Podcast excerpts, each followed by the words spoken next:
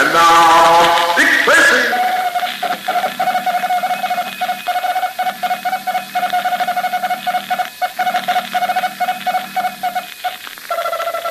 This is Dick Tracy on the case of the low hijack. Stand by for action. Let's go, men.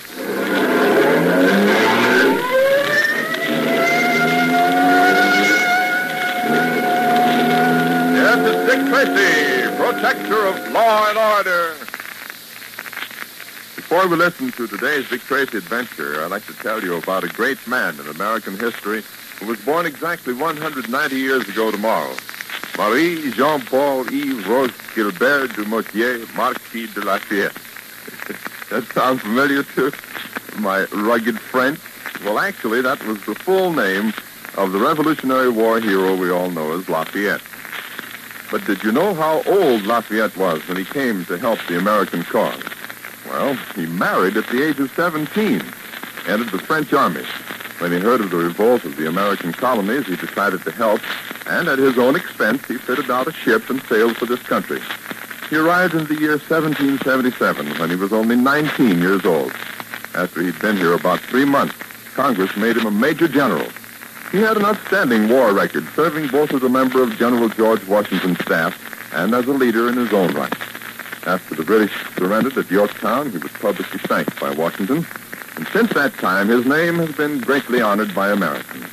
That was Lafayette, a Frenchman who believed in liberty sincerely enough to fight for it, even if it was in a foreign land. And now, Dick Tracy. Yesterday, Deadpan and Cy Heavy hijacked another truck. But this truck was intended to take Cy Heavy to his death. In accordance with Maury Bunn's plan to sacrifice Cy, Deadpan anonymously phoned Tracy at headquarters and told him where he could find the stolen truck and its hijacker. Although both Dick and Pat realized that it was a trap, they had no alternative but to go. Far out on the lonely Moonrise Highway, they caught up with the truck. And after an exchange of shots with the desperate driver, Tracy, as a last resort, crashed into the speeding truck. But such things are hard to control, and Patton and Tracy, his foot caught beneath the twisted steering wheel, are now pinned behind their wrecked car by Cy Heavy's barrage of bullets.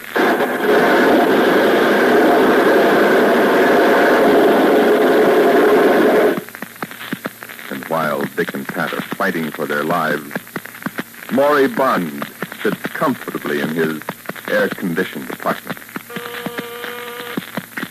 Who is it? It's me, Deadpan. Just a minute. I'll click the door switch.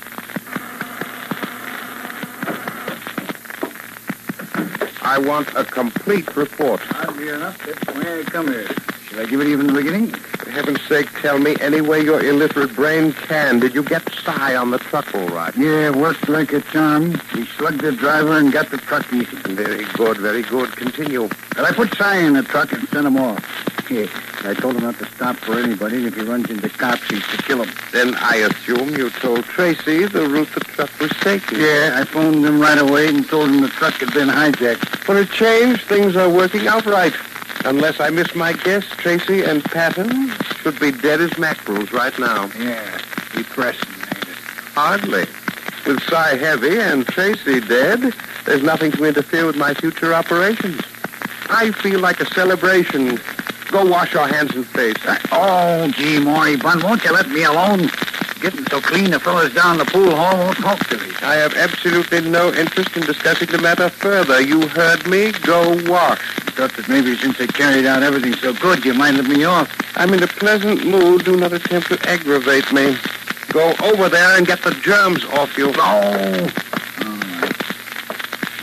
I I feel like the next job I get, I ain't going to work for no guy that's scared of germs. It's too hard on the Constitution. I'm afraid you'll never have the opportunity to seek other employment. You will continue to work for me, or you will suffer Cy Heavy's fate. Not only do I have to keep washing my hands and face all the time, but in between, you're threatening my life. That's enough to make a guy want to turn straight. You're very well paid. Shut up. Oh, and now on top of everything else, I get soap in my eyes. That does it. I quit. I am not joking when I say remember Cy Heavy. All right. You talked me into it. I am now back on the payroll.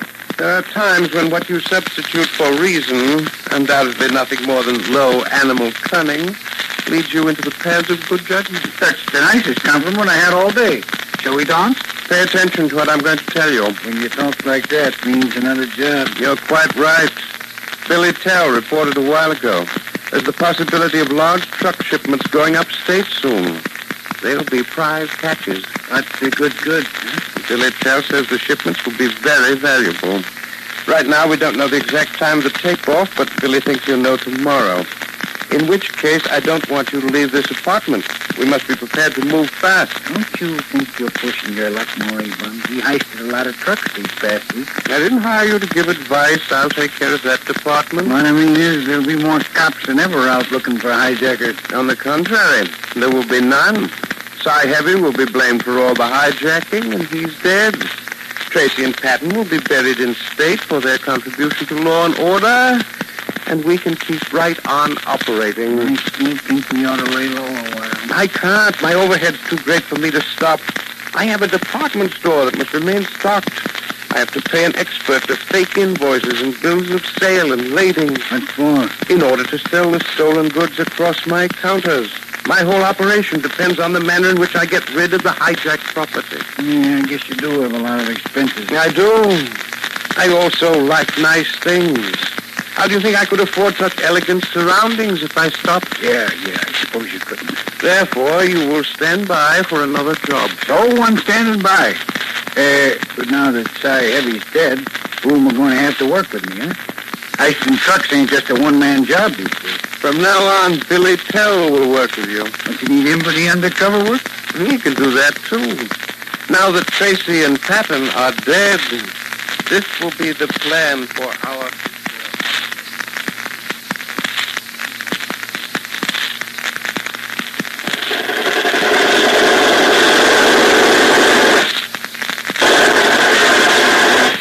Yeah, he seems slightly eager to kill us. I'm not in favor of it. Can you get your foot out of there, Dick? Nope. Nope, can't move it at all. Yeah, you almost got him that time. At least I made him take cover. Good. It won't be good for long. He's got a Tommy gun and he can make a lot of trouble. Hey, it's lucky the car rolled this way. At least it gives us protection. Yeah, now that you brought up the subject, yes. Can you see the truck? Yeah, it's off the road, but it looks in good working order. That's not too good. Yeah, I know. If he gets to the truck, he can get away from here easily. Unless I get a lucky shot at him. Yeah, there's another thing he might do. Yeah, what's that? If he gets the truck started, he could crash into this wrecked car of ours. Hmm, That's a happy thought. Look, can't you get your foot out of there somehow, Dick? Not without cutting it off. The steering wheel shaft collapsed when we hit the truck. My legs caught underneath it as if it were in a vice. Oh, that's just dandy. Anything broken? No, nothing but my heart, Patrick.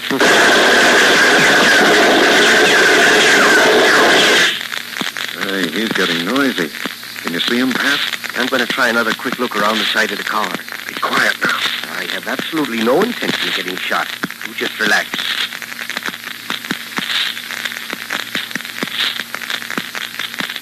We're a little darker. Eh? This moon is no help in the fix we're in now. Don't worry about that either. You mean you can fix that, too? Sure, I just shoot it out. Oh, brother.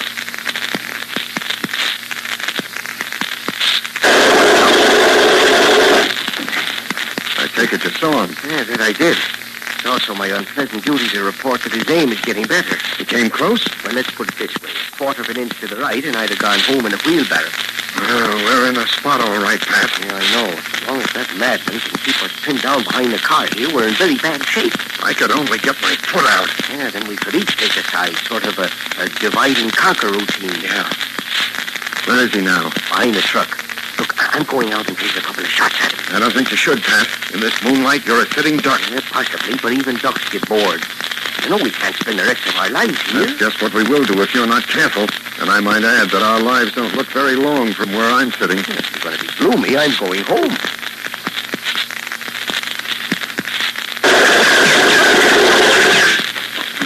Well, I, I'm not going out that way anyway. I, I, will try it around this side. I might get a break and wing him. If you can just keep him behind the truck, it'll be a step in the right direction. I'll tell him when I see him.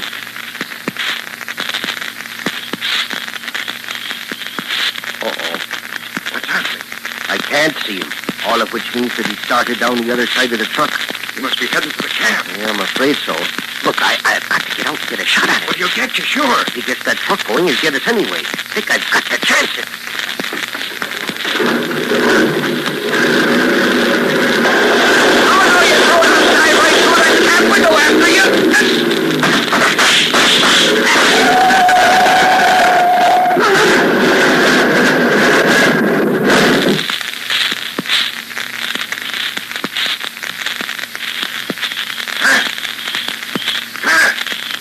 You're all right. Yeah. Most of the important arms and legs seem to be in reasonable shape. Thank heaven. What did you do? Well, I had to crash the truck into that ditch to keep it from smashing into you. You're a good man, Patrick. Oh, all this praise will go to my head. What happened to that madman who was trying to kill us? Well, I managed to get him just before he'd have gotten me. I dived through the cab window shooting. He couldn't bring his Tommy gun around in time to aim it. Well, all I can say is that it was a close one. Yeah, much closer than I'd like to play him. Now, let's see if we can get your leg free now. Well, Pat, if you can get a crowbar, we might bend this wheel back and I can get out. All taken care of. I brought this heavy tire iron from the truck. Oh, good. Yep, ought to do the trick.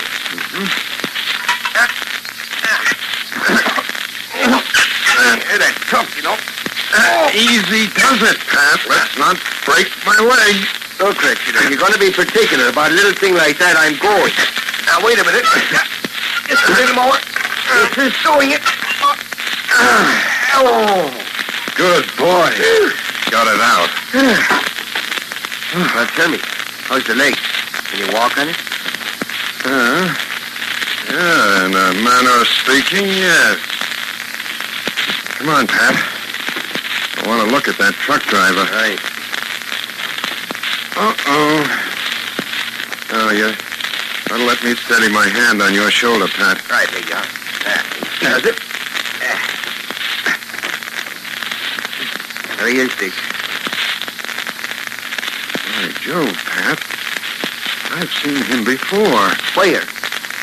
Hanging around Maury Bunn's apartment. In a moment, we'll return to Dick Tracy. But first, well, first, let's talk about Lassie. Lassie, a radio star. Yes, the canine wonder of the movies has come into her own as far as radio is concerned. Because now Lassie stars in a series of stories built around her. Of course, no one expects Lassie to talk on the program. of course, she'll give her famous bark from time to time. Incidentally, Lassie wasn't always a subtle-rated standout among the canine kind. She was just an ornery pooch with the name of Pal. Her trainer taught her to sit and lie down, to speak only when spoken to, and above all, to be obedient. But there was nothing about Pal that seemed outstanding. Well, when the search for the movie Lassie began, Pal's appearance to the studio representative was so unimpressive that she was rejected without even a chance to perform. Then Pal's trainer got to work. He taught the dog to, to crawl, to attack, pardon, to open doors, and even to yawn. He brushed and combed her several times daily. When he took Pal back to the studios for a second trial, Pal Lassie was hired immediately.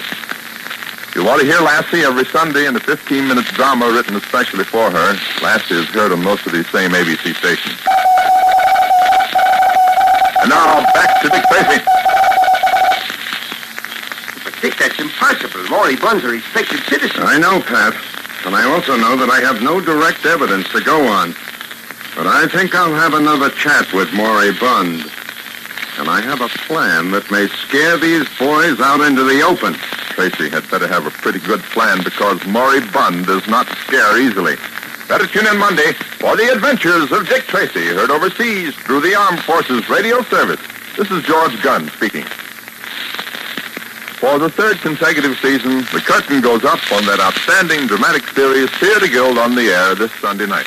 Theater Guild has set a high standard for entertainment since its initial broadcast. As a matter of fact, such was the excellence of Theater Guild's presentations that the program won a plaque when it had been on the air only 14 weeks. From then on, Theater Guild on the Air received many awards. Magazines saluted it as one of the top dramatic shows on the air. Last year, it was awarded honors in a nationwide poll of radio editors.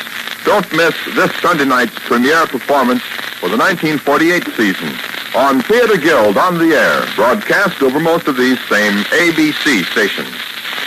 This is ABC, the American Broadcasting Company.